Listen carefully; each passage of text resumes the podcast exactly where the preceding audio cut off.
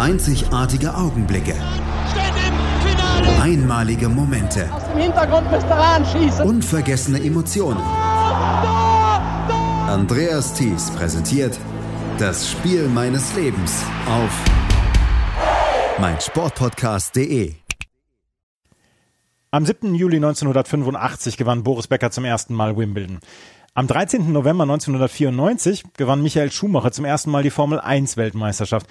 Am 8. Juli 2014 gewann Deutschland bei der Fußball-Weltmeisterschaft mit 7 zu 1 gegen Brasilien. Das sind Daten, die sich in das Gehirn der Sportfans hierzulande eingebrannt haben. Man kann nicht immer das genaue Datum sagen, aber als Fan weiß man, wo man an dem Tag war, wie man dieses Event geschaut hat, wie man mitgefiebert und oder mitgestaunt hat. Ein Datum der jüngeren Geschichte, das Fans des ersten FC Köln nicht vergessen werden, das ist der 20. Mai 2017. An diesem Tag beendete der FC eine über zwei Jahrzehnte dauernde Durststrecke ohne Europapokal. Durch ein 2 zu 0 gegen Mainz 05 zog Köln in die Europa League ein. Einer, der an diesem Tag auch nur beste Erinnerungen hat, ist Axel Goldmann, Gründer des Fußballpodcasts 93 und mein heutiger Gast. Hallo Axel. Hallo Andreas, ich freue mich sehr hier zu sein. Der 20. Mai 2017, Menschen haben Tattoos auf ihren Beinen mit diesem Datum. Hast du noch irgendwas in einem, einem Schrein oder so, ähm, was an diesen Tag erinnert? Betest du wie, wie Pedro Serrano bei Die Indianer von Cleveland irgendeinem Gott zu seit dem 20. Mai 2017? Nee, das nicht. Nee. Aber die Erinnerungen sind gut dran immer noch. Die Erinnerungen sind gut und wenn du mich jetzt fragst, hast du noch etwas ähm, oder besitzt du noch etwas ähm, von, von diesem Tag, dann ähm, kann ich dir sagen, dass ich an, an dem Tag ähm, mit meiner mit meiner Freundin zusammengekommen bin. Ach, also. das ist ja ein, ein Traumtag, das wusste ich ja gar nicht. Ja, ja. Das hast du mir in der Vielleicht war es schon der 21. ja, das. Aber äh, es war auf jeden Fall, ähm, ja, das, das, das, das war der Tag, genau. Wärt ihr jetzt auch ein paar, hätte es den 20. Mai 2017 aus FC-Sicht nicht gegeben? Ich denke schon, ja. Ich Ach, bilde mir das zumindest ein. Gott sei Dank. Gott sei Dank. Dann äh, haben wir das Thema auf jeden Fall äh, clever umschifft. Ähm, du bist FC-Fan. Du wohnst in der Nähe von Köln. Wie bist du FC-Fan geworden? Oh, das ist eine Geschichte, die habe ich schon ein paar Mal, glaube ich, erzählt. Ähm, aber hier noch nicht. Kann ich, nee, hier noch nicht. Kann ich sehr, sehr gerne machen. Ähm, ich, ja, ich komme aus, aus, aus Brühl. Das ist zehn Kilometer von Köln entfernt. Äh, bin in Köln aufgewachsen und meine Großeltern väterlicherseits die haben in Köln mitten in der Stadt gewohnt und äh, die hatten einen, einen Kleingarten in Müngersdorf. Und als Kinder äh, sind wir da halt immer am Wochenende hin, ne, ein bisschen raus in die Natur, Kleingarten, Oma, Opa, lecker Pflaumenkuchen. Und ähm, von, von Müngersdorf aus oder von dem Kleingarten in Müngersdorf bis zum Müngersdorfer Stadion war einfach nur einmal über die Aachener Straße drüber. Das war so Luftlinie 600, 700 Meter. Mhm. Und äh, es, es hallte halt. Es, der, der Hall damals war ja noch mal ein anderer, als er heute ist, weil die Stadt halt nicht so zugebaut war, wie, wie sie heute ist. Und alle zwei Wochen konnten wir halt den Lärm aus Müngersdorf hören. Und mich hat das anscheinend, also ich habe jetzt keine wirkliche Erinnerung mehr dran, ich kenne es auch nur aus Erzählungen, aber mich hat das anscheinend so sehr fasziniert, dass ich halt einfach wissen wollte, was das ist und ähm, dann halt auch einfach mal abgehauen bin mit vier. Sehr schön. und, und dem Krach hinterher. Und dann äh, hat mich mein, mein Opa wohl irgendwie kurz vor der Aachener Straße, wer die Aachener Straße in Köln nicht kennt, das ist also eine äh, sechsspurige Hauptverkehrsstraße. Vielleicht war sie damals nur vierspurig, mittlerweile ist sie sechs oder sogar achtspurig.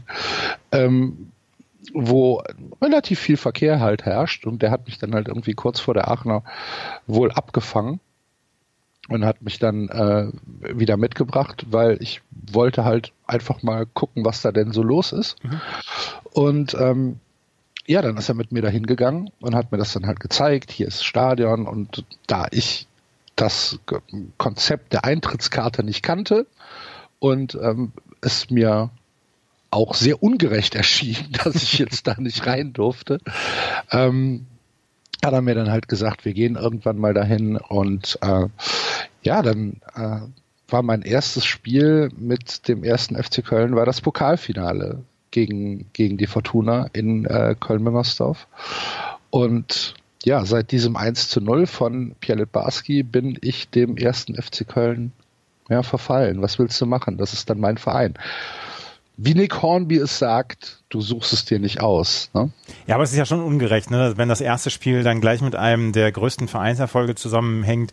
Da kann man ja nur diesem Verein verfallen. Ist ja Wahrscheinlich, aber jetzt stell dir mal vor, die Fortuna hätte gewonnen. Ja, dann, dann würden wir jetzt über ganz andere Daten sprechen. Ne? Dann würden wir jetzt, dann würden wir jetzt über äh, das Relegationsspiel Aufstieg dritte, vierte Liga reden Gegen in München, Bayern, ja. wo du auch warst. War, wo ich dabei war, genau, ja. wo ich im Stadion war.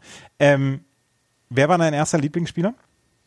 Pierre Litbarski. Natürlich Pierre Litbarski. Ja, äh, bis heute, ähm, bis heute der, ja, der Mann, der, der mich für Fußball begeistert hat. Weil Pierre Litbarski halt in ja, all das verkörpert, was ich heute noch am Fußball mag. Das Verspielte, das, ähm, das Kreative, das war einfach die Schönheit des Spiels. Er war ein Fummler. Er war ein Fummler, genau. Und er war, war halt im besten Sinne ein Fußballspieler. Die, ähm, der FC war ja damals in den 80ern extrem erfolgreich, wenn man auch die, an die Mannschaften zurückdenkt. Äh, Toni Schumacher natürlich, Paul Steiner, Dieter Prestin war damals mit dabei, ähm, wie sie alle heißen. Jetzt hast du drei Brocken genannt und keiner konnte Fußball spielen. Ja, das ist völlig egal. Ich bin ja, ich habe immer ein Fable dafür gehabt für Leute, die mit dem Ball nicht umgehen konnten. Bastian Obwohl Reinhardt. Dieter Prestin äh, ungerecht, also Prestin konnte schon Fußball spielen. Mein, mein, mein absoluter Lieblingsspieler aller Zeiten beim HSV ist vielleicht dann auch Bastian Reinhardt, beziehungsweise in Top 3 ist er auf jeden Fall. Ne? Ähm, diese, diese Anfangszeit war, war sehr erfolgreich. Irgendwann kamen dann auch beim, beim ersten FC Köln die 90er und dann ja auch die Abstiege. Ist die Liebe irgendwann mal erkaltet? Nee. Nee, äh, bis heute nicht.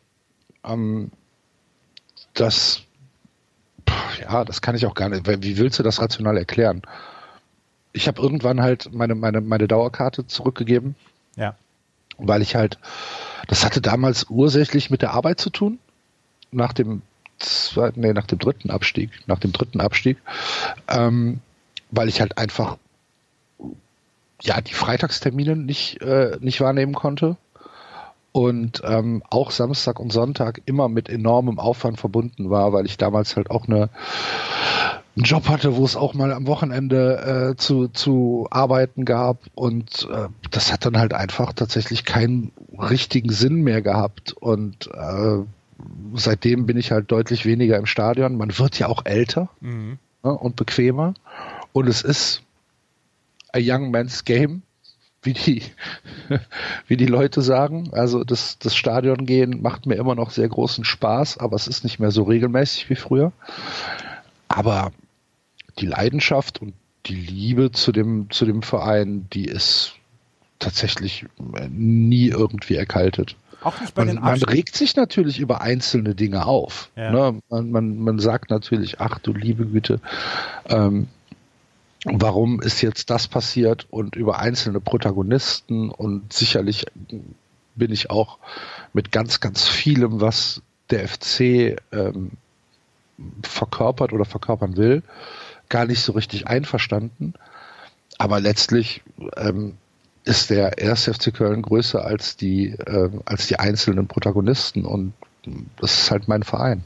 Es ist, äh, also ich habe ich hab nach dem ersten Abstieg vom HSV, beziehungsweise nach dem Abstieg vom HSV, ich habe versucht, mich davon zu lösen, von dieser ganzen Scheiße, weil ja auch der HSV alles dafür getan hat, ähm, meine Liebe erkalten zu lassen, aber man kann sich so nicht so richtig davon lösen und das ist etwas, was mich auf der einen Seite natürlich glücklich schätzt, dass ich sage, okay, das wird wohl mein Leben lang mir treu bleiben. Auf der anderen Seite nervt es mich, dass man das nicht so abschütteln kann. Also ich glaube, die Situation mit, mit dem HSV, die kann ich nicht wirklich nachvollziehen, weil wenn das, was bei euch passiert ist, bei uns passiert wäre, dann wäre es nicht mehr mein Verein. Mhm. Darüber haben wir ja auch schon mehr als einmal gesprochen. Genau. Mhm.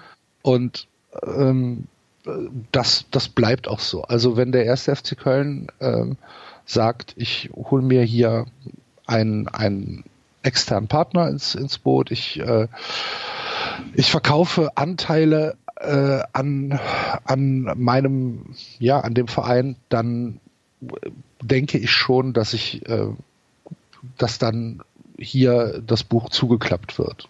Ähm, ich würde dem Club oder dem der Franchise dann in dem Fall wahrscheinlich nie was Schlechtes wünschen. Also ich, ich würde nicht durch die Gegend laufen äh, und und den Leuten Vorwürfe machen, warum sie immer noch zum FC. Weißt du, wie so ein Ex-Raucher, der dann durch mhm. die Gegend läuft und mhm. die Leute anschreit, warum sie noch rauchen. Mhm.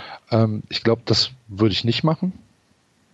Aber für mich wäre dann ein Kapitel zu Ende. Also das ist etwas, was ich ja auch überhaupt nicht verhandelbar sehe. Wenn der, wenn der FC sagt, wir sind nicht mehr der erste FC Köln, sondern wir sind jetzt hier halb erste FC Köln und halb Rewe oder halb Huawei oder wer auch immer, ja, dann, dann, dann ist das so. Also ich habe, ich habe irgendwann festgestellt, Liebe, äh, für mich, Liebe kennt keine Rechtsform, von daher ähm, habe ich dann, ähm, ich, es ist dann weiter so geblieben natürlich.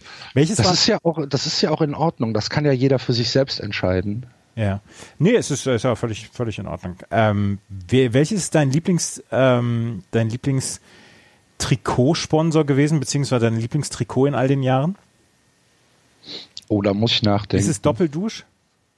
Na, wahrscheinlich. Aber Doppeldusch ist halt, ähm, das ist ja auch schon sehr alt. Ja. Ähm, ähm, was halt beim Doppeldusch-Trikot noch so besonders ist, dass es noch das alte Logo ist. Ja. Ähm, das schöne braune ähm, FC-Logo ohne Außen, ohne Außenkreis, sondern halt einfach nur äh, der erste FC, der, der erste FC Köln unten im Kreis mit, äh, mit Dom und darauf hockt dann halt der Geißbock. Ähm, ich bin mir nicht sicher, ob es Doppeldusch ist. Vielleicht ist es auch Pepsi. Pepsi war auch ein schönes Trikot. Pepsi, Pepsi mit Toni Polster drin. Ja. Du hast. Und Bruno Labbadia. Ja, das war, war eine gro große Zeit. War es auch das die Zeit von Rico Steinmann? Ja, klar. Natürlich.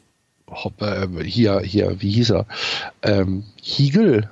Alfons wie hieß er denn? Hiegel. Alfons Hiegel, genau. Alfons Hiegel, Fußballgott. Jetzt hast du aber die Brecher, die Brocken reingebracht. ja. Alfons Hiegel war jetzt auch nicht unbedingt einer, der dem Fußball gefährlich werden konnte. Er hatte, er hatte eine Aufgabe, die hat er erfüllt. Ja. Das äh, war ein klar umrissenes Profil. Ja. Ja. Das, ähm, aber, aber, boah, Trikot, muss ich, muss ich drüber nachdenken. Vielleicht auch Daimon. Daimon war auch ein schönes Daimon Trikot. war auch geil. Ja. Auf jeden Fall, je dezenter, umso besser. Du hast vor ein paar Jahren den ähm, absurd erfolgreichen Podcast 93 gegründet. Wie ist dazu gekommen und ähm, wie geht's wie geht's weiter in den nächsten Jahren? Äh, äh strebt ihr die Weltherrschaft an, weil weit entfernt seid ihr nicht mehr? Ja, wie ist dazu gekommen? Ähm, der ist ja tatsächlich aus dem Bockcast entstanden. Ich hatte ja mal einen FC-Podcast, der Bockcast. Und dann hatte mich der, der Enzo irgendwann mal angeschrieben, weil niemand den Enzo in einen Podcast einlädt. ja. Und ähm, Enzo und ich kannten oder kennen uns halt auch äh, außerhalb der virtuellen Welt. Und dann sagt er, hier, lass mal was machen. Ich will auch mal. habe ich halt gesagt, ja gut, dann, dann machen wir was. Und dann haben wir, haben wir zu zweit irgendwann so, so einzelne Halbstünder gemacht. Das haben wir das Doppelfass genannt. Mhm. Ja. Und wie das halt ist beim Enzo, so nach dem dritten Mal sagt er, ja, ich kann heute nicht. und ich hatte aber schon alles halt vorbereitet und dann sage ich, ja, du kannst mich ja jetzt nicht alleine lassen, ich mache das doch nur wegen dir. Ja, geht nicht, kann ich. Und dann habe ich halt einen Basti angerufen und habe gesagt, hier, du musst einspringen. Und ja, das hat er dann auch gemacht. Und dann hat er gesagt, aber hier gehe ich jetzt auch nicht mehr weg. Hier bleibe ich jetzt auch. hat, hat Basti gesagt. Ja, so in etwa, genau. Mhm.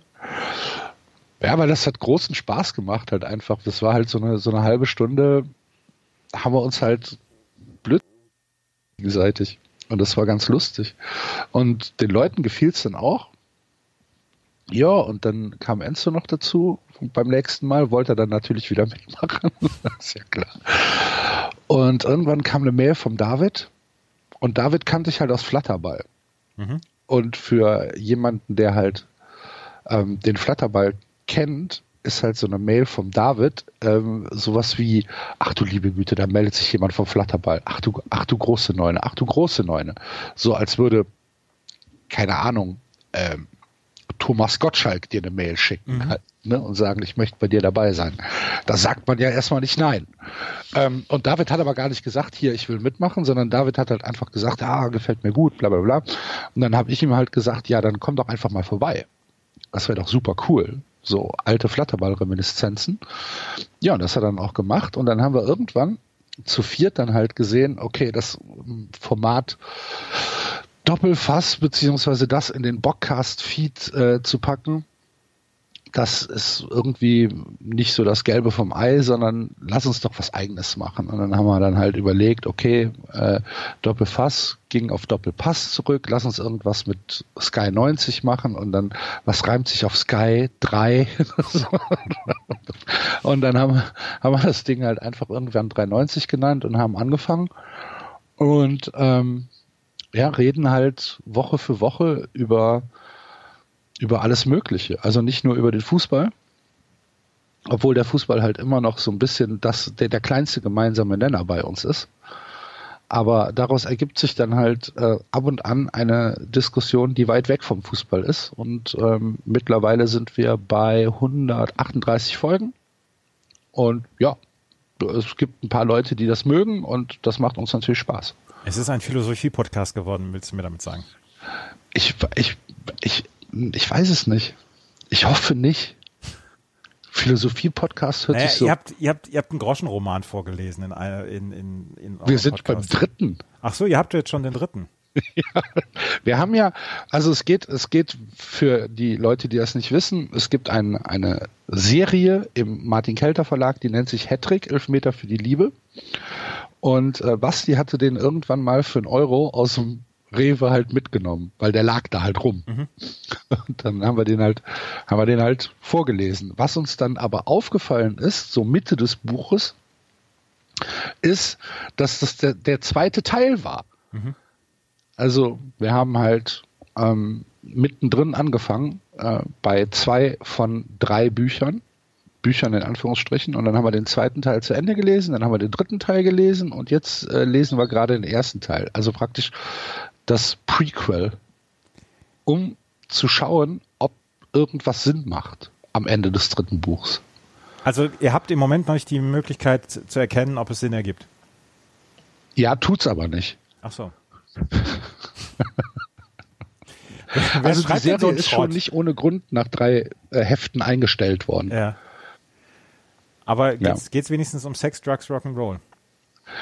Das wird angedeutet, aber es ist nie explizit. Mhm.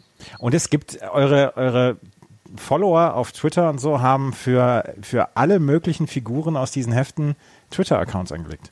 Ja, wir haben über 100 mittlerweile so Twitter-Accounts, die aus diesem Mittelstadt-Universum durch die Gegend laufen. Habt ihr den Autoren mal kennengelernt? Nein, ich glaube, den gibt's auch nicht. Ach so. Das ist so, entweder ist das ein frühes KI-Experiment. Ja, das ist aus Textbausteinen zusammengesetzt einfach. Ja, das kann schon sein. Der wiederholt sich auch andauernd. Ja? Weil er vergessen hat, was er vor, einer, vor drei Sätzen geschrieben hat. Ja. Muss mal reinhören, Andreas. Ja, ich war ja auch mal zu Gast in einer ganz frühen Sendung. Ja. Ne? Muss mal wieder reinhören. Es ja. macht dir bestimmt Spaß. Ja, aber so vier Stunden Podcast, ne?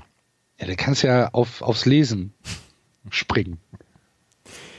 Axel Goldmann ist mein Gast heute und er hat den 20.05.2017 erlebt. Das ist das Datum, an dem der FC nach über 20 Jahren mal wieder in den Europapokal eingezogen ist. Darüber sprechen wir gleich, wie das dazu gekommen ist. Über Peter Stöger sprechen wir gleich, über Jonas Hector sprechen wir gleich, über Yuya Osako sprechen wir und über das Steinauto. Darüber gleich hier mehr bei meinsportpodcast.de und das Spiel meines Lebens. Schatz, ich bin neu verliebt. Was?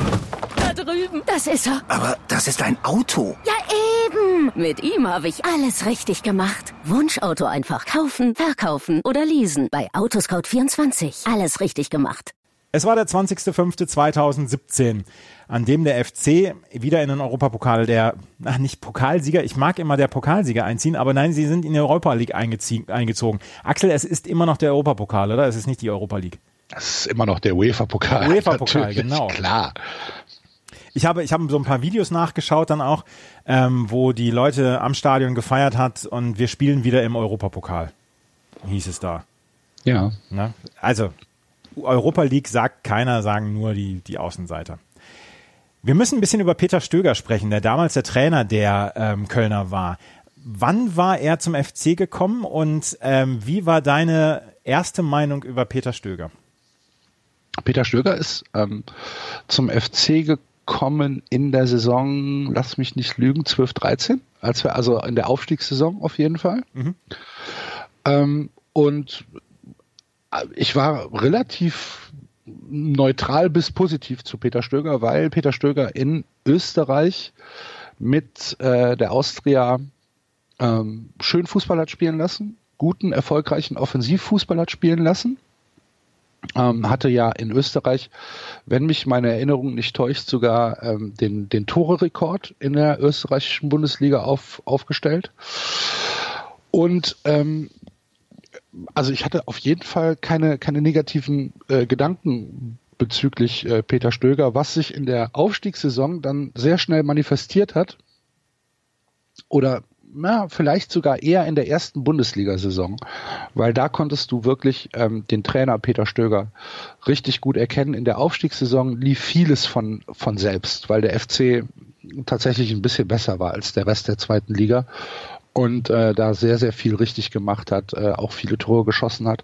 Und in der ersten äh, Bundesliga-Saison, die wir, glaube ich, auf Platz neun abgeschlossen haben, neun oder zehn, irgendwie sowas, also relativ gut sogar und im, in einem relativ gesicherten Mittelfeld, ähm, da kam halt der die Brillanz des Trainer Peter Stöger erst so richtig zum Vorschein, weil er nämlich ähm, völlig anders hat spielen lassen als in der zweiten Liga. Also wir haben ein äh, völlig anderes System. Wir sind von einem von einer offensiven äh, Rautenformation, wie das in der in der Bunde, in der zweiten Liga der Fall war, sind wir zurückgegangen auf ein sehr sehr konservatives 4-4-2 äh, mit äh, mit einer sehr verdichteten Abwehr, wo halt immer die Prämisse war, zuerst muss hinten die Null stehen, äh, weil wir sind Aufsteiger, wir können spielerisch nach vorne nicht mithalten, wir müssen über den Kampf kommen und wir müssen schauen, dass wir hinten erstmal die Null halten. Das waren dann zum Teil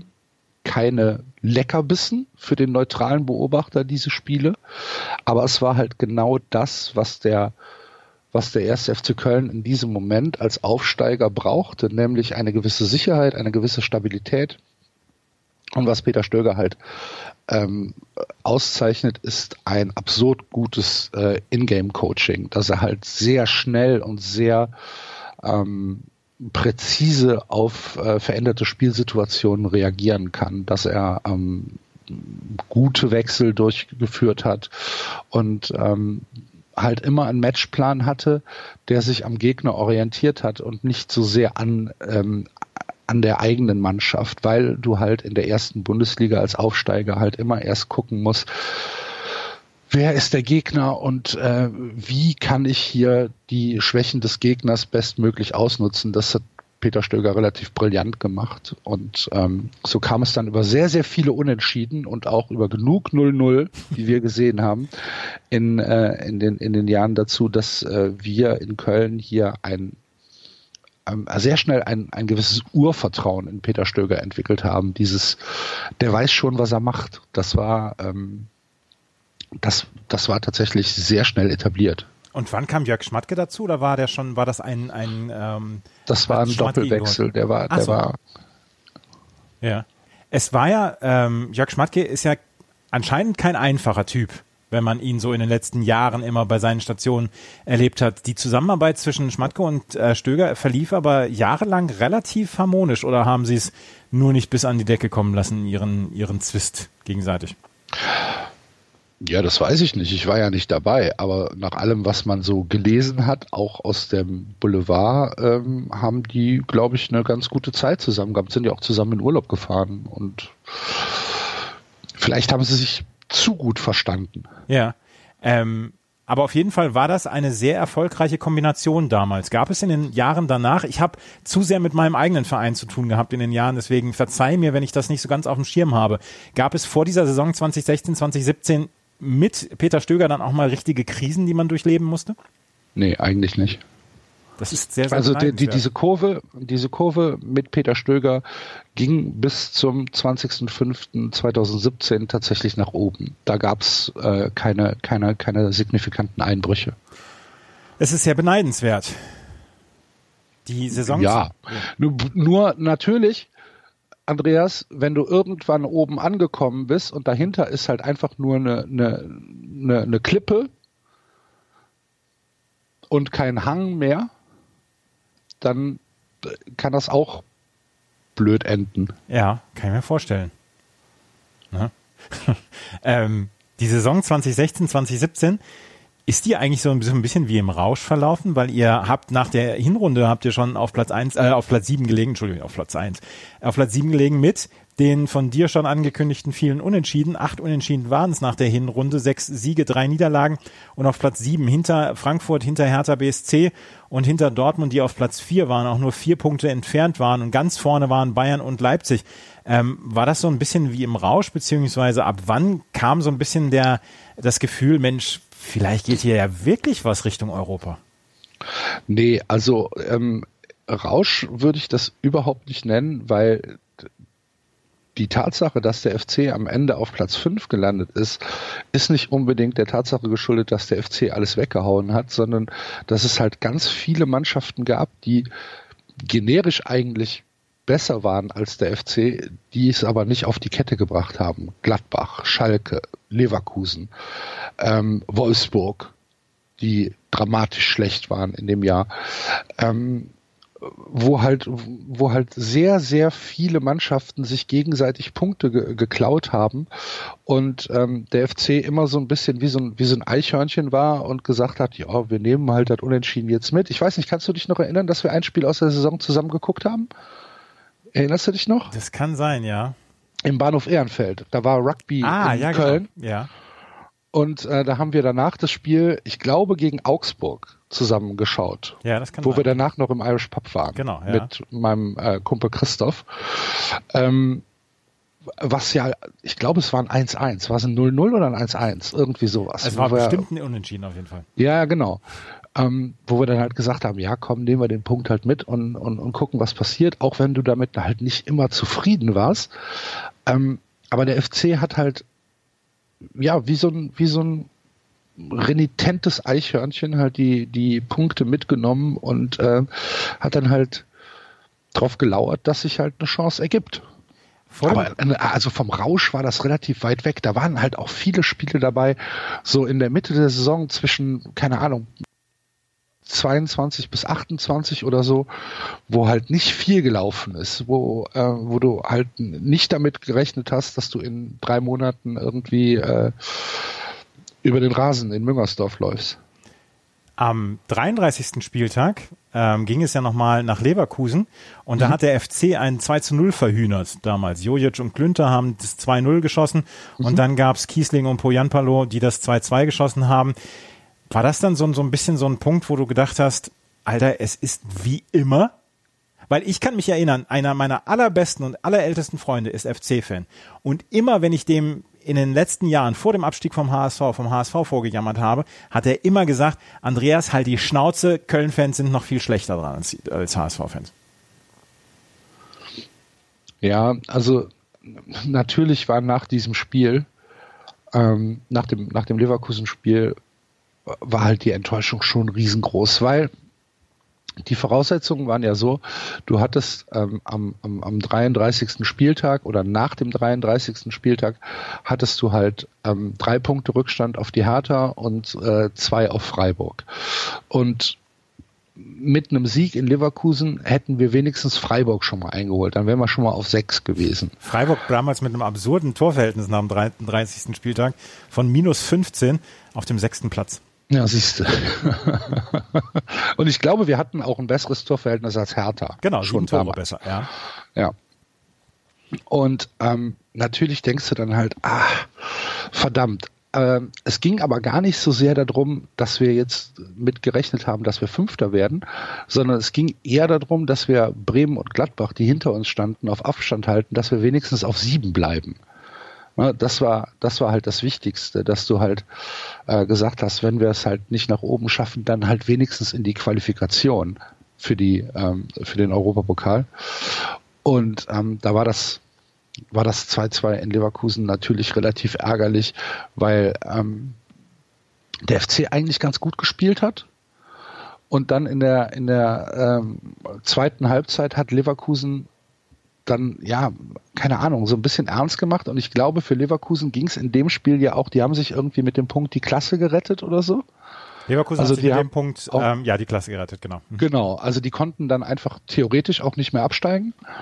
Und ja, das äh, ist vielleicht ein sehr gutes Sinnbild für diese gesamte Saison. Auch da haben wir dann gesagt, okay, pass auf, wir nehmen den Punkt, dann sind wir wenigstens nur drei Punkte von der Hertha weg und nicht vier.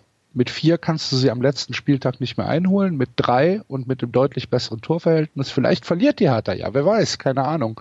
Nehmen wir halt den Punkt mit und gehen jetzt halt nicht mehr ins volle Risiko in mhm. den letzten 10, 15 Minuten. Kicker-Spielnote äh, damals 1,5. Riesiger Unterhaltungswert durch zahlreiche Torraumszenen und Chancen, starker Spannungsbogen. Wenn man selbst den Kicker begeistert, muss das Spiel gut gewesen sein gegen Leverkusen. Vor dem 34. Spieltag ergab sich. Die Frage, wer das für den Kicker geschrieben hat. Ja, dass das äh, auch wieder war. Vor dem 34. Spieltag ergab sich die Tabellensituation. Du hast es gerade gesagt. Hertha mit 49 Punkten und einem Torverhältnis von plus minus null. Dahinter Freiburg mit einem Torverhältnis von minus 15 und 48 Punkten. Und der erste FC Köln mit 46 Punkten auf Platz 7 und einem Torverhältnis von plus 7. Dahinter lauerten aber noch Werder Bremen und Borussia Mönchengladbach. Und ähm, ich, also wenn ich einen Feature an kicker.de mag, dann ist das ja der Tabellenrechner. Und ähm, der ist ja in den letzten Jahren bei mir schon das einige, das eine oder andere Mal in den Bookmarks auch gelandet. Ähm, es war eine, eine Geschichte, dass man gesagt hat, okay, da sind einige Spiele dabei, wo noch was gehen kann. Gladbach spielte gegen Darmstadt zu Hause. Dortmund spielte zu Hause gegen Bremen. Man hatte ja so ein bisschen dann auch gehofft, Mensch, vielleicht ähm, bleibt Bremen dann unterhalb vom, vom, vom ersten FC Köln. Ähm, wir hatten Hertha, die zu Hause gegen Leverkusen spielten, die zu dem Zeitpunkt aber gerettet waren. So richtig viel Schützenhilfe konnte man dann von Leverkusen auch nicht erwarten, oder? Nee, eigentlich überhaupt nicht. Also wir haben nicht äh, damit gerechnet, dass Leverkusen in Berlin am letzten Spieltag gerettet äh, da nochmal irgendwas macht. Und ähm, wir haben noch Schalke, naja, Schalke, nee, Schalke war nicht mit dabei.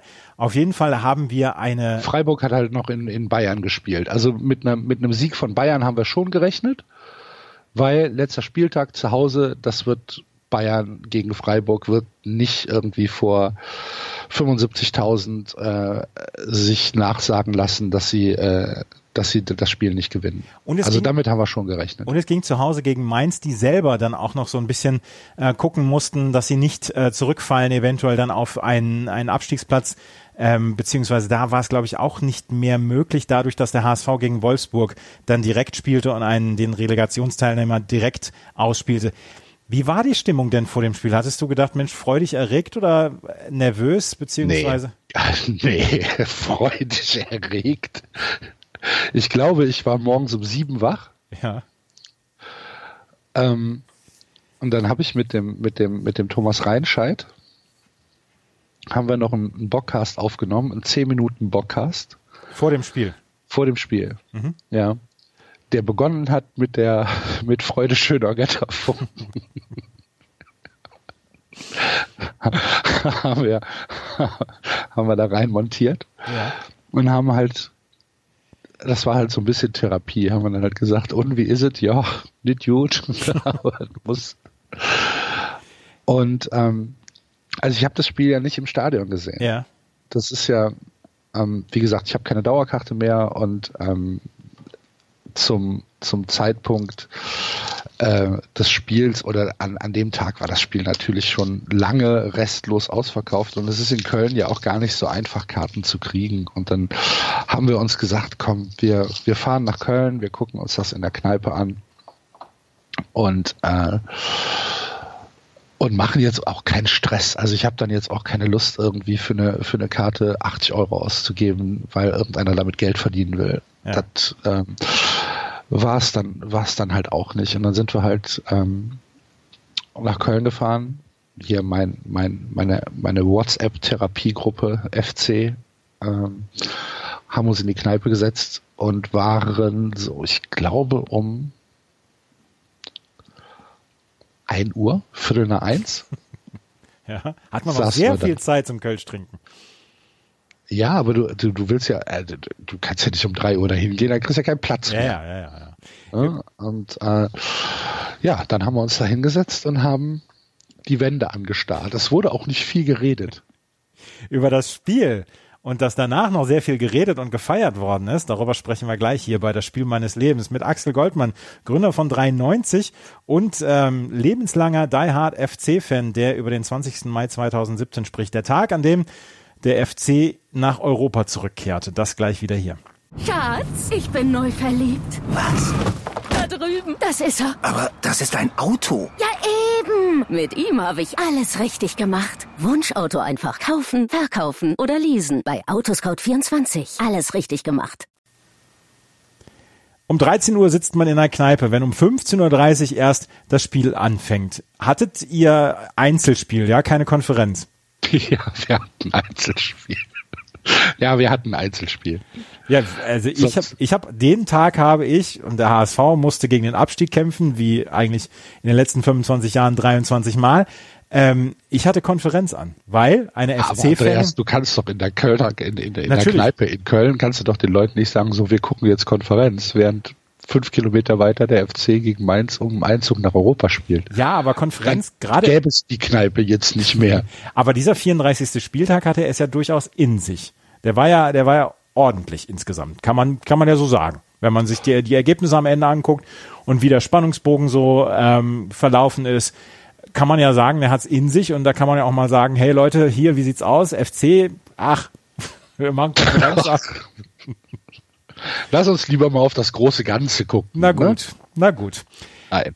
Die Bayern waren, äh, die Bayern waren zu dem Zeitpunkt schon Meister, natürlich, hatten am Vorspieltag, am 33. Spieltag noch gegen Leipzig in einem berauschenden Spiel 5 zu 4 gewonnen. Ich kann mich gar nicht mehr an dieses Spiel erinnern, aber auch der Kicker war relativ begeistert ob dieses Spiels.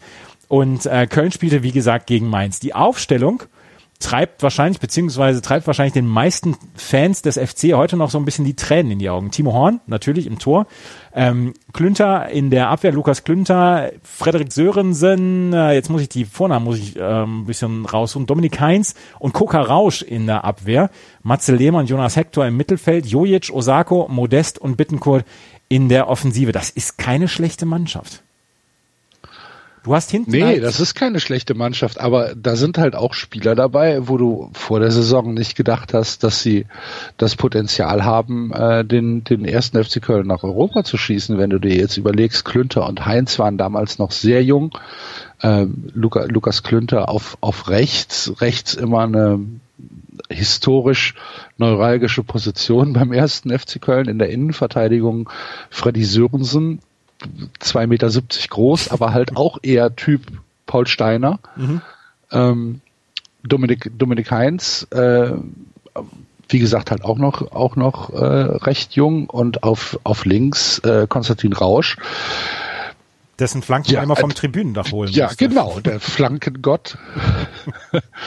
und im, in, in, der, in der Schallzentrale neben Jonas Hector halt ein äh, 72 Jahre alter Matthias Lehmann. Ja. Da hast du jetzt auch nicht irgendwie, also ich sag mal so, eine, eine Weltilf vom, von den Namen ist es nicht, aber sie haben es halt damals zusammengekriegt. Sie haben halt einfach als Team eine, eine tolle Kombination gespielt. War das auch die Durchbruchssaison von Jonas Hector?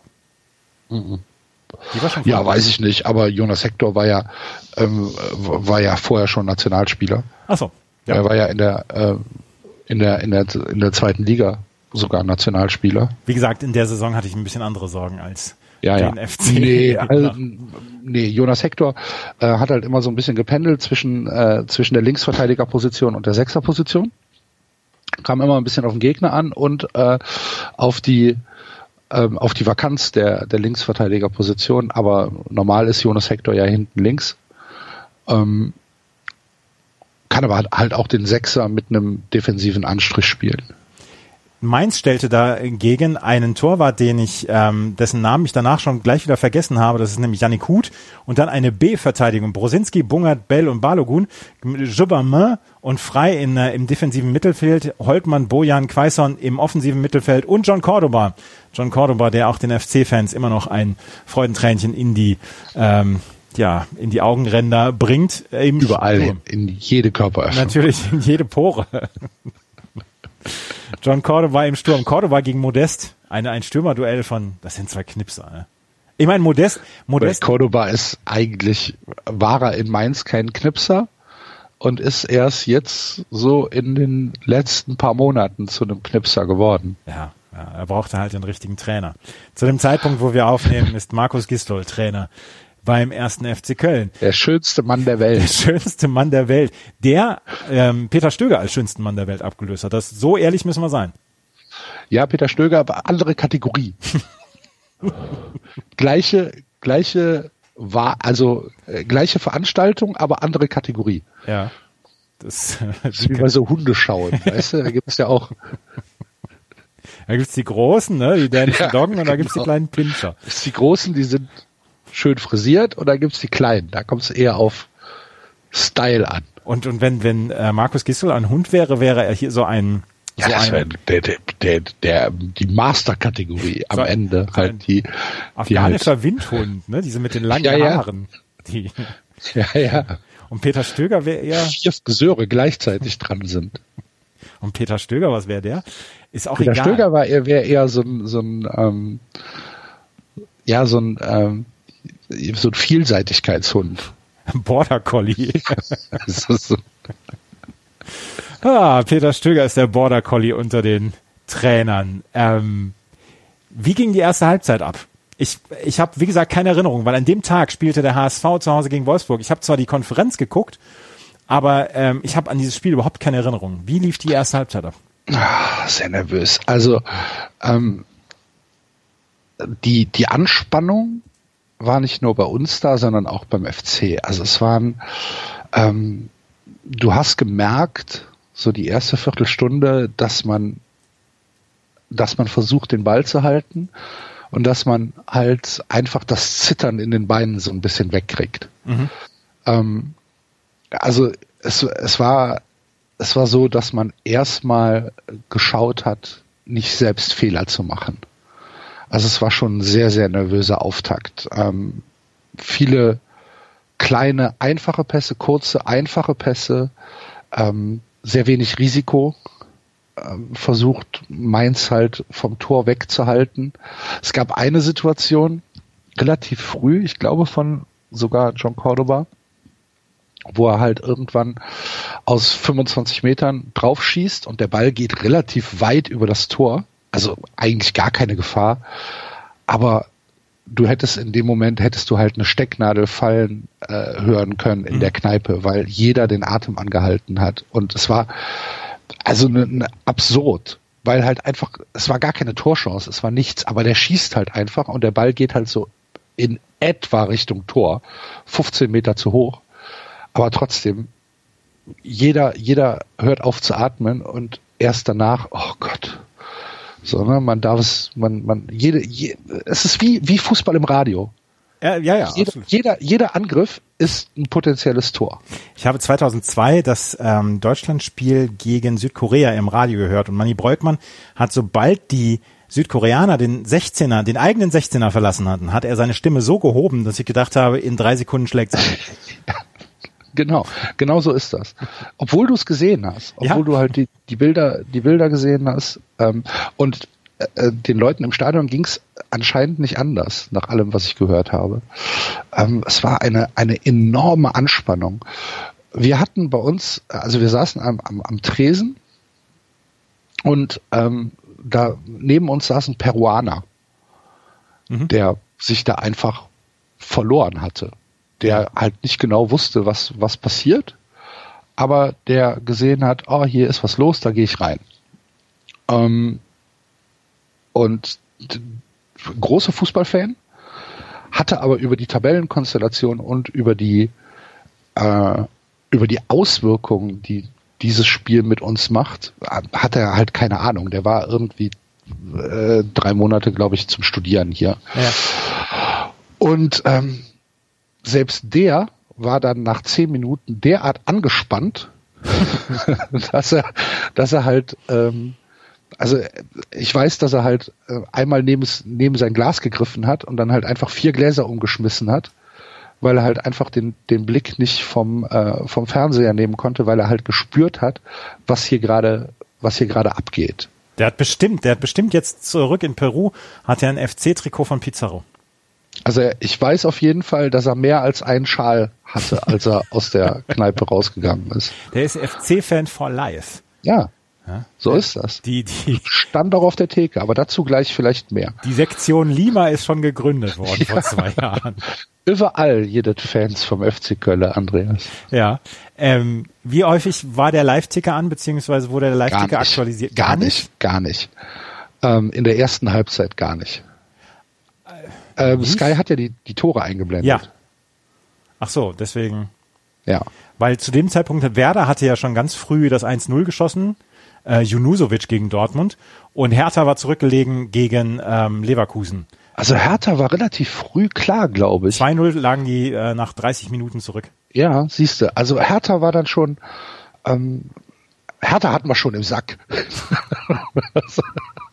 Wurde gar nicht drüber nachgedacht. Da müssen wir gar nicht drüber nachdenken. Nee, da muss man gar nicht drüber nachdenken. Nee, aber ähm, also da war die Anspannung viel zu groß, als dass du äh, irgendwo anders hingeguckt hättest. Es hat aber bis zur 43. Spielminute gedauert, bis das 1 zu 0, bis das wahrscheinlich erlösende 1 zu 0 für den FC gefallen ist durch Jonas Hector. Und wir müssen mal in den Kommentar von Guido Ostrowski, der damals für Radio Köln das Spiel kommentiert hat, reinhören, wie der das äh, Tor von Jonas Hector kommentiert hat. Gut, der verlängert auf Hector. Hector am Strafraum. Was macht er? Jonas Hector zieht rein. Tor! Tor! Tor! Tor! Jonas Hector! Hector! Ein Hector! 1 zu 0! Linker Fuß und dann unten durch! Ja, so richtig neutral kann man es eh nicht verlangen, aber das war schon eher, ja, eher exaltiert, wie sein Kommentar war damals. Und die Stimmung in der Ja. Kneipe, in der, die Stimmung in der Kneipe ist doch, ist doch äh, heute noch gut, oder? Äh, war doch äh, eh gut, ne? Ja, als das Tor gefallen ist, war halt Mayhem. Ähm, ich, ich muss ganz ehrlich gestehen, an das erste Tor, an die, an die Reaktion nach dem ersten Tor, kann ich mich nicht mehr so richtig erinnern. Also das Spiel ist schon sehr verdichtet auf einzelne Szenen und das erste Tor gehört da irgendwie nicht zu. Ähm, natürlich weiß ich, was, äh, was wir gemacht haben. Ähm, ich weiß, dass wir uns in den Arm lagen und ich weiß, dass Bier geflogen ist und dass dann sofort in der Kneipe die Hymne gespielt worden ist. Ähm, und halt ein, ja, ein, ein, ein Jubelschrei. Klar, das weiß ich. Ähm, aber danach war ja sofort Halbzeit. Mhm. Also das Tor ist ja, was hast du gesagt, 43? 43. Hm? Siehst du, dass danach noch zwei Minuten gespielt worden sind, daran kann ich mich überhaupt nicht erinnern. Ähm, für mich war das Tor und dann war Halbzeit und dann alle raus. Vor die Tür. Ja. Erst, Und, erstmal eine ähm, rauchen. Ja, genau. Vier gleichzeitig. Für das Herz. Ja. Ähm, nein, aber dann alle raus. Und dann, und dann guckst du natürlich aufs Telefon und dann guckst du auf die Tabelle und dann guckst du auf die Spielstände und dann denkst, und dann rechnest du halt durch und dann denkst du, ach du liebe Güte. Ey, wenn das so bleibt, Das könnte was werden. dann könnten wir tatsächlich nach Europa kommen. Ach du liebe Güte. Zu dem Zeitpunkt stand es nämlich in Gladbach gegen Darmstadt noch 0 zu 0. Ähm, Köln führte, wie gesagt, 1 zu 0 gegen Mainz. Dortmund hatte die Führung wieder erlangt gegen Bremen. Hertha kniff sich eine, eine desaströse Leistung gegen Leverkusen ab, lag zu dem Zeitpunkt schon mit 0 zu 3 zurück. Und damit lag der erste FC Köln zu dem Zeitpunkt schon ähm, auf Platz 5 in der äh, Tabelle, weil Ja, Freiburg, wie, wie stand es bei Freiburg? Freiburg lag auch 1 zu 0 in München zurück. Ah ja. Zu dem Zeitpunkt war der erste FC Köln schon Fünfter. Ja. Und ähm, wenn man den Köln-Fans gesagt hätte, komm, wir lassen die zweite Halbzeit komplett sein in der Bundesliga, ihr hättet es wahrscheinlich genommen. Ja, ja, ja. Hätten wir gemacht. In der zweiten Halbzeit fiel Hertha natürlich weiter aus, äh, ja, auseinander. Auch Freiburg war irgendwann noch ein Spielball der Bayern. Also Freiburg und Hertha waren ja eigentlich safe. Bremen äh, machte mit Dortmund dann noch mal ein richtiges Sahnespiel, aber es ja, es verdichtete sich dann auch so ein bisschen der Verdacht, Mensch, wenn der, wenn der FC das jetzt in irgendeiner Weise über die Runden bringt, dann ist das durch, das Thema. Genau. Also es war dann irgendwann, ging es nur noch darum, wenn wir das Spiel gewinnen, sind wir Fünfter. Es Es- musste, es musste der Sieg her, weil wenn Genau. ihr nur ähm, 1-1 gespielt hättet oder so, dann wäre es ähm, dann wäre es am Ende nur der Platz 7 gewesen und nicht der Platz 5. Das wäre immer noch ein großer Erfolg für den FC gewesen, aber Platz 5, die direkte Europa League Qualifikation war ja natürlich so eine so eine Geschichte, die wollte man unbedingt haben. Genau. Und darum ging es dann nur noch. Es ging nur noch darum, haltet das 1 zu 0. Irgendwann in der 79. Minute ist Peter Stöger ein ähm, später Einwechsler, weil beim FC am 34. Spieltag kam in der 79. Minute Zoller für Bittenkurt, Özcan für Osako kam in der 88. und Clemens kam für Jojic in der 90. Minute. Ja, da stand es aber schon 2-0. Da bei stand es dann Clemens. zwei, bei Özcan stand es schon 2-0. Weil Ach so, Osako ja. war, hatte nämlich in Genau. der 87. Minute das 2 zu 0 geschossen, das erlösende 2 zu 0. Und damit war klar, dass der FC dann in die äh, Europa League einzieht. Und diesen Kommentar von Guido Ostrowski haben wir dann auch nochmal. Und da überschlägt sich die Stimme so leicht, ganz leicht. Konter für den FC. Jojic vorbei. Jojic überquert die Mittellinie. Pass kommt gut auf Osako. Osako. Osako. Tor, da, Tor, da, da, da, Tor, Tor, Tor, Tor. Das ist Europa. Das ist das 2 zu 0. Das ist es. Das ist es. Das ist es. 2 zu 0 für den FC. Das Stadion wird abgerissen. Ja. 2 zu 0. Das Spiel war dann irgendwann zu Ende. Der FC im Europapokal. Wie ähm, kommt, wird man da der Gefühle her? Gar nicht. Gar nicht. Also das, das 2-0 war das, als das 2-0 gefallen ist, da hat's Peng gemacht und da war, da war vorbei. Also diesen, diesen Jubel bei dem 2 zu 0 habe ich noch nie erlebt. Noch nie. Irgendwo, als der FC 95, 96 in Rostock am letzten Spieltag 1 zu 0 gewonnen hat und dadurch die Klasse gehalten hat und Holger Geismeier am Zaun hing, da war halt, da war so fast ähnlich, aber da war mehr Erleichterung dabei. Da war mehr, boah, ein Glück, wir haben es noch geschafft. Aber so ein Jubel wie nach dem, äh, wie nach dem 2 zu 0 von Yuya Osako, nee. Also kann ich mich, kann ich mich nicht dran erinnern, kann ich, habe ich keinen Vergleich, habe ich keine Vergleichswerte. Und wenn man sich anschaut, was im Stadion los war, dieses, dieses kollektive Ja, was dann, äh, was dann geschrien wurde, dieser Jubel, diese enorme Lautstärke, wenn ich mich dran erinnere, was bei uns los war, es ist ähm, absolut, ähm, absolut unique. Ich habe überhaupt keine Vergleichswerte dazu. Ich möchte übrigens sagen, dass der FC, als er 95, 96 die Klasse durch Holger Geismeier gehalten hat, durch einen Sieg gegen Hansa Rostock, er dadurch äh, geholfen hat, dass der HSV damals in den Europapokal eingezogen ist. Na, siehste. Ne? An diese Hast du also auch gejubelt? Habe ich auch gejubelt damals. Das war kurz vor meinem Abi. Ähm, ist auch egal. Es ist alles- Köln und äh, der FC und der HSV sind irgendwie eng miteinander verwoben. Ja, äh, ja. Also was dann, was dann, was dann halt passiert ist, war, dass alles nach draußen quälte. Ähm, und zwar halt nicht nur bei uns, sondern halt aus allen Häusern. Also die, die, die Stadt war innerhalb von zwei Minuten von menschenleer auf knüppelvoll. Ähm, die ersten Autos fuhren vorbei und, und hupten. ähm, weil sie es wahrscheinlich im Radio mitbekommen haben, keine Ahnung. Alles stand auf den Straßen und ähm, Heribert Fassbender würde von einer fast südländischen Atmosphäre sprechen. Die in Köln Leute war. tanzten auf den Straßen. Ja, du musst mir bitte als Nicht-Kölner mal das äh, Phänomen Steinauto erklären. Ähm, also das Steinauto ist erstmal ein, ein Kunstwerk von H.A. Schuld. Mhm. Ähm, ich glaube, da ist ein, ein, ein Escort drin. Ich war, oder ein Opel. Ich weiß, ich weiß gar nicht, was da drin ist. Auf jeden Fall ist es ein einbetoniertes Auto. Ja. Und dieses Auto steht auf dem Kölner Ring, also auf dem, auf der Champs-Élysées von Köln, Ja. ähm, als, ja, wahrscheinlich als so, sozialkritischer Beitrag zur Verkehrspolitik der Stadt. Ich habe keine Ahnung. Also es steht da halt einfach rum. Und ähm, es teilt die Straße. Also es teilt die, es teilt die Ringe ähm, in, äh, in, in Nord-Süd-Richtung.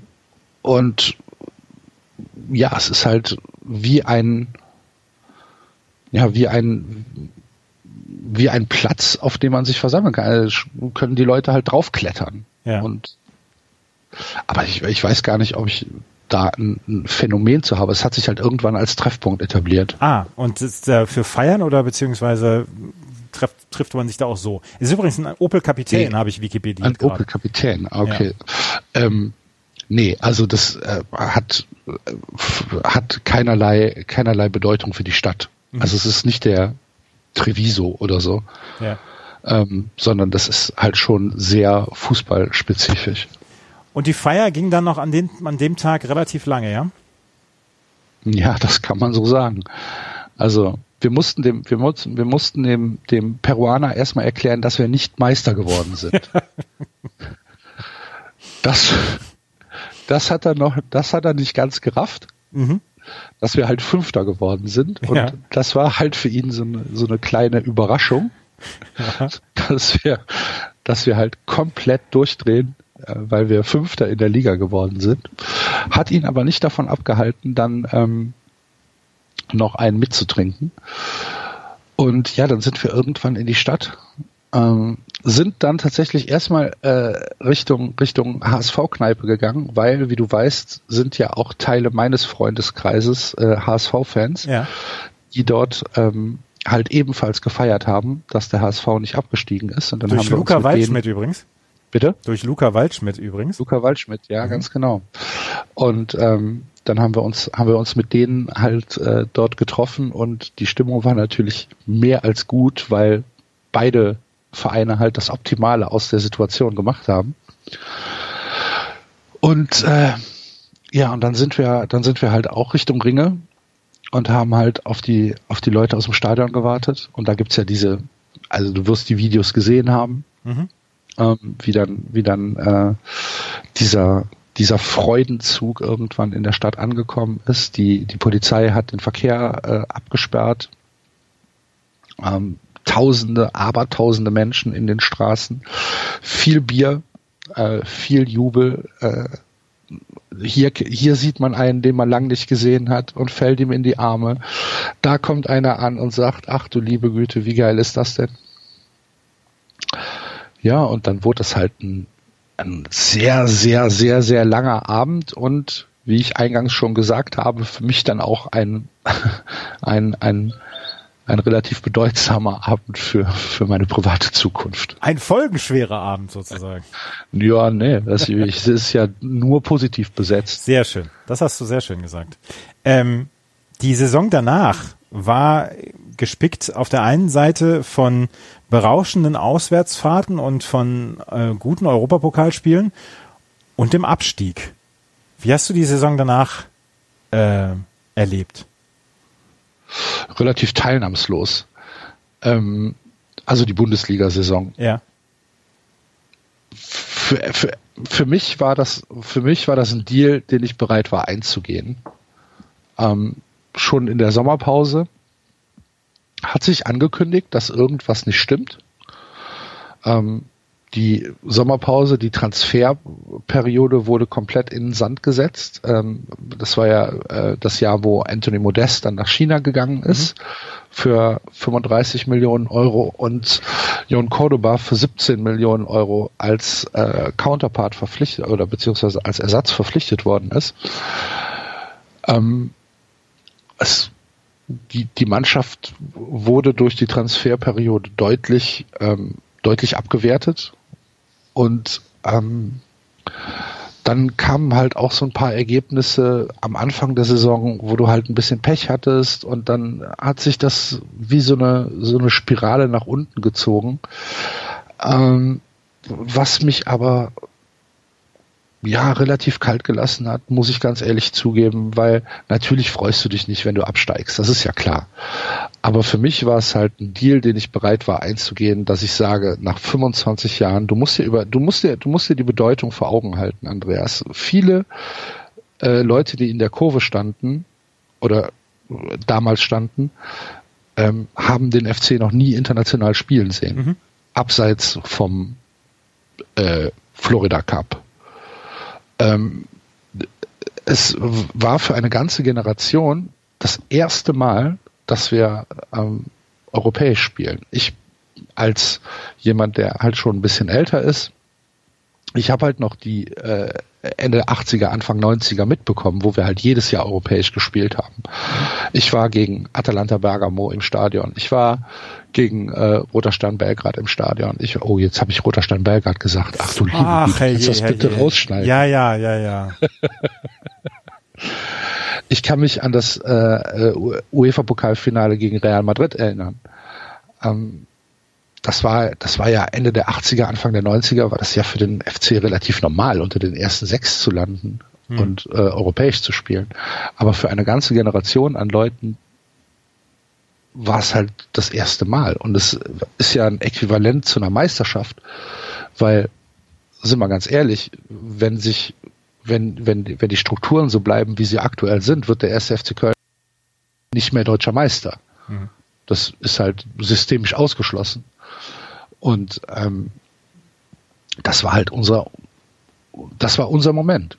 Und nach 25 Jahren, ähm, nach Abstiegen und nach, nach Vereins äh, Blödsinn, der passiert ist. Ich sag nur Zypern oder äh, Wolfgang Overath und, und dann kommt sowas. Ja, dann ist mir der, der Einzug in den Europapokal äh, ist mir dann viel, viel mehr wert als, ähm, als ein Klassenerhalt auf Platz 13. Irgendwann finden wir auch noch raus, wo die Hessler-Millionen hingekommen sind. Das kann ich dir sagen, wo die Hessler-Millionen sind. Wo sind die denn? Im Hahnwald. Da hat Dietmar Arzinger-Bolten sich ein schönes Haus von gekauft. ja, das ist doch ein schönes Schlusswort. Axel hat mir großen Spaß. Beziehungsweise seine Firma wurde auch saniert dadurch. Ja, sehr gut, gut, sehr, sehr gut. Wie gesagt, wenn wir das noch klären konnten, dann hat dieser Podcast einen großen, großen Sinn gehabt. Axel, es hat mir großen Spaß gemacht, mit dir über den 20. Mai 2017 zu sprechen. Vielen ja, mir ebenfalls. Vielen, vielen Dank für die Einladung, Andreas. Wenn ihr ein Spiel eures Lebens habt, worüber ihr sprechen wollt, dann schreibt mein Sportpodcast.de an. Wir sprechen über jeden Sport. Es muss nicht Fußball sein. Wir haben auch schon über Tischtennis gesprochen, über Tennis in dieser Sendung, über Rugby etc. Wir können jede Sportart hier besprechen bei das Spiel meines Lebens. Das war's für die heutige Ausgabe. Wenn das euch gefällt, was ich mache hier mit das Spiel meines Lebens mit meinen Gästen, freue ich mich über eine Bewertung und oder Rezension auf iTunes. Vielen Dank fürs Zuhören. Bis zum nächsten Mal. Auf Wiederhören. Schatz, ich bin neu verliebt. Was? Da drüben. Das ist er. Aber das ist ein Auto. Ja, eben. Mit ihm habe ich alles richtig gemacht. Wunschauto einfach kaufen, verkaufen oder leasen. Bei Autoscout24. Alles richtig gemacht. Einzigartige Augenblicke. Einmalige Momente. Aus dem Hintergrund müsst ihr anschießen. Unvergessene Emotionen. Andreas Thies präsentiert das Spiel meines Lebens auf meinsportpodcast.de. Schatz, ich bin neu verliebt. Was? Da drüben. Das ist er. Aber das ist ein Auto. Ja, Leben. Mit ihm habe ich alles richtig gemacht. Wunschauto einfach kaufen, verkaufen oder leasen. Bei Autoscout24. Alles richtig gemacht.